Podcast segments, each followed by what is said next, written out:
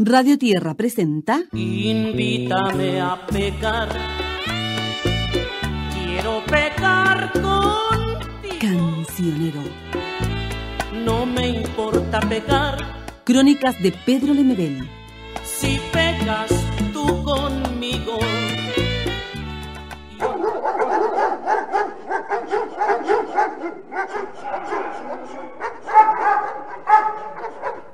La leva.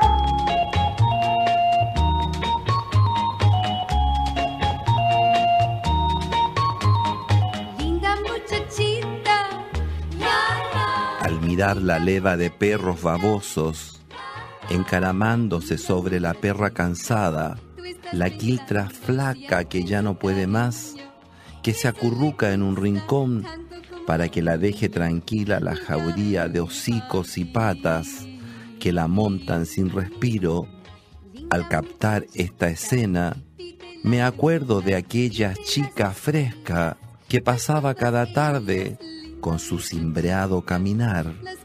Era la más bella flor del barrio pobretón, que la veía pasar con sus minifaldas a lunares, cuando los sesenta contagiaban su moda destapada y fiebres de juventud. Ella era la única que se aventuraba con los escotes atrevidos y las espaldas piluchas y esos vestidos cortísimos como de muñeca que le alargaban sus piernas del tobillo con suecos hasta el mini calzón.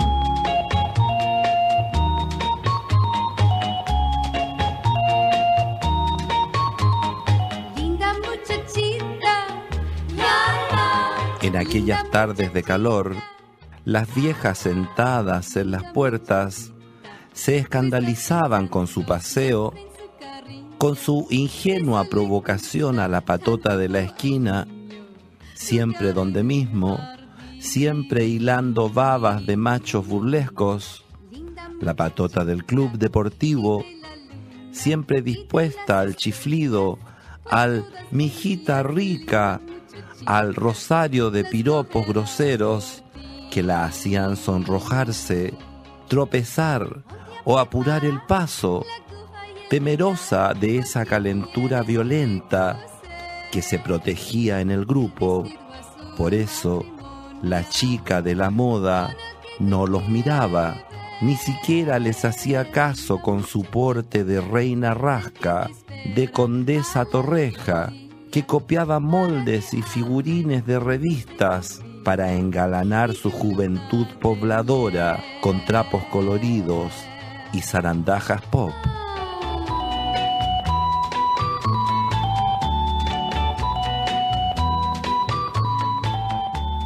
Tan creída la tonta, decían las cabras del barrio, picadas con la chica de la moda, que provocaba tanta envidiosa admiración.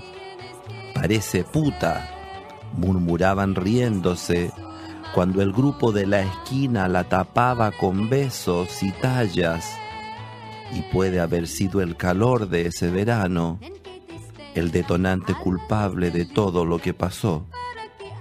Pudo ser un castigo social sobre alguien que sobresale de su medio, sobre la chica inocente que esa noche pasó tan tarde, tan oscura la boca de la calle, tenía sombras de lobo y curiosamente no se veía un alma cuando llegó a la esquina, cuando extrañada esperó que la barra le gritara algo, pero no escuchó ningún ruido y caminó como siempre, bordeando el tierral de la cancha de fútbol, cuando no alcanzó a gritar y unos tentáculos la agarraron desde las sombras y ahí mismo el golpe en la cabeza, ahí mismo el peso de varios cuerpos revolcándola en el suelo, rajándole la blusa,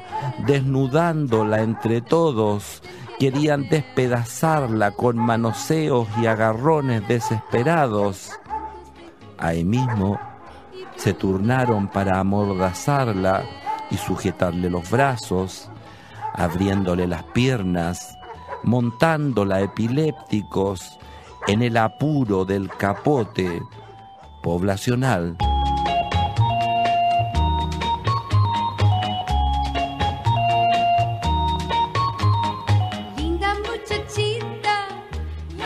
Ahí mismo, los tirones de pelo, los arañazos de las piedras en su espalda, en su vientre toda esa leche sucia inundándola, y en un momento gritó, pidió auxilio, mordiendo las manos que le tapaban la boca, pero eran tantos y era tanta la violencia sobre su cuerpo tiritando, eran tantas fauces que la mordían, la chupaban como hienas de fiesta. La noche sin luna fue con pinche de su vejación en el eriazo, y ella sabe que aulló pidiendo ayuda. Está segura que los vecinos escucharon mirando detrás de las cortinas, cobardes, cómplices, silenciosos. Ella sabe que toda la cuadra apagó las luces para no comprometerse, más bien para ser anónimos espectadores de un juicio colectivo.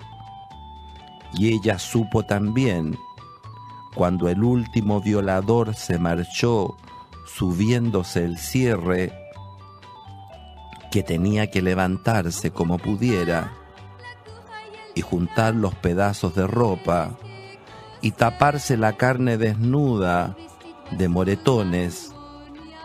La chica de la moda supo que tenía que llegar arrastrándose hasta su casa y entrar sin hacer ruido para no decir nada. Supo que debía lavarse en el baño, esconder los trapos de su moda preferida y fingir que dormía despierta, crispada por la pesadilla. La chica de la moda estaba segura que nadie serviría de testigo si denunciaba a los culpables. Ella sabía que toda la cuadra iba a decir que no habían escuchado nada y que si a la creída de la población le habían dado capote los chiquillos del club, bien merecido se lo tenía, porque pasaba todas las tardes provocándolos con sus pedazos de falda, que quería si ensolentaba a los hombres con su coqueteo de maraca putiflor.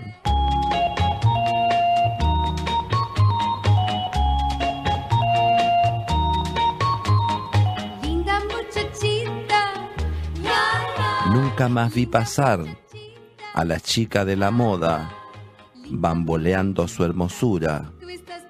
Y hoy, que miro la leva de quiltros babeantes alejándose tras la perra, pienso que la brutalidad de estas agresiones se repite impunemente en el calendario social.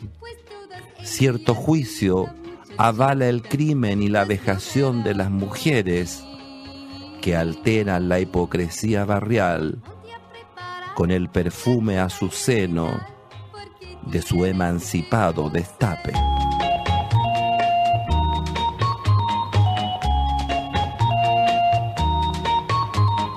Linda muchachita,